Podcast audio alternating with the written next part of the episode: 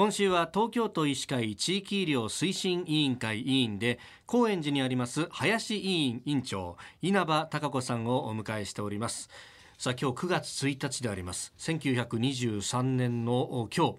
えー、10万人以上の死者行方不明者を出した関東大震災が起こった、まあ、そこから由来しまして、えー、今日は防災の日であります。まあ、あの自分たちの周りどういった対策をしていけばいいのかということをね、えー、考える日にしていければと思いますがあの稲葉先生ご自身はあの名刺を拝見すると、まあ、杉並区医師会の副会長でもいらっしゃる。というところで、はい、まあ、この基礎の自治体であるとかその医師会として防災こう地震があったらどうするとかっていうのは、まあ、ある程度こう決まってるところなんですよね。はい。あのまあ、各地域の医師会で、はい、あの防災のとためのあの救護所の設置とあの医療体制のあの、はい、提供ということは繰り返しあの相談をして訓練などをやっているというのがあの現在までのところなんですね。で当初、まあやはり、えー、日本という国の地震の多い国なので、えー、防災って言いますと地震。そして、えー、地震による、まあ、家屋の倒壊ですとかその後の引き続きの火事ですとか、はい、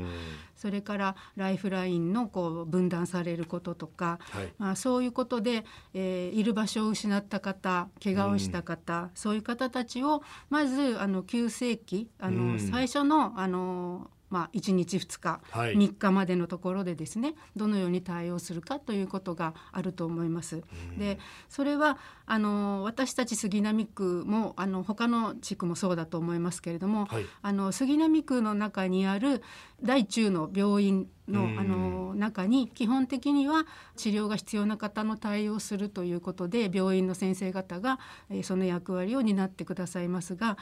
我々地域の開業医はその病院の多くは駐車場ですとかあの敷地内にですね、はい、あの救護テントなどを設けて、うん、そこであのまず患者様があの地域の方が見えたら、うん、その方の重症度の判断をして、でアドバイスや簡便的な処置をする。あるいは入院が必要な方には入院の手続きをする。などの対応をするということをあのまあ、役割をあのつけられております。なるほど、はい、重症度の判定あのトリアージなんていうふうに言いますけれども、はい、まあ、あれをまずやっていく。じゃあ、はい、患者さんたちはとりあえずその拠点の病院に行けば何らか治療は受けられるぞっていう体制をまず作るわけですね。そうですね。あのやはりあの個々の医療機関にあの地元の一番近いところに来ていただいてもそこもですね対応できる状況にない可能性もあります。建物が壊れたりとか、はい、あの薬品やその他のものが不足したりとかがありますので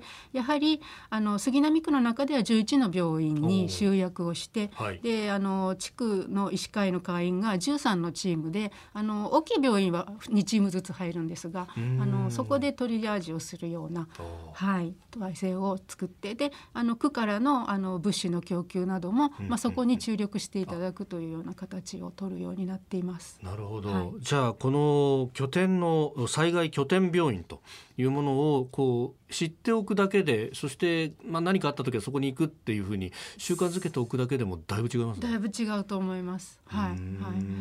あのまあご自身があの交通のあの要は徒歩ですね。車ではもう難しいので、はい、え徒歩で行ける県内にどこがあるのかということを、その場所をご確認いただいておくということも必要だと思いますしあと一番やはりあの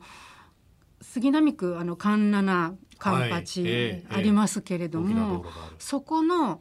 ところで交通規制が入る可能性があります。そうすると、あの環七を越えたところにある病院が一番近いけれども、そこには渡っていけない規制をされてしまうってことも起こりうるんですね。なるほど、はい、ですからそういう大きな幹線道路の向こう側にあるものと、そうでないものあの近くにあの反対側にあって少し距離がある病院であっても、ええ、そこのご確認をいただいておかないと、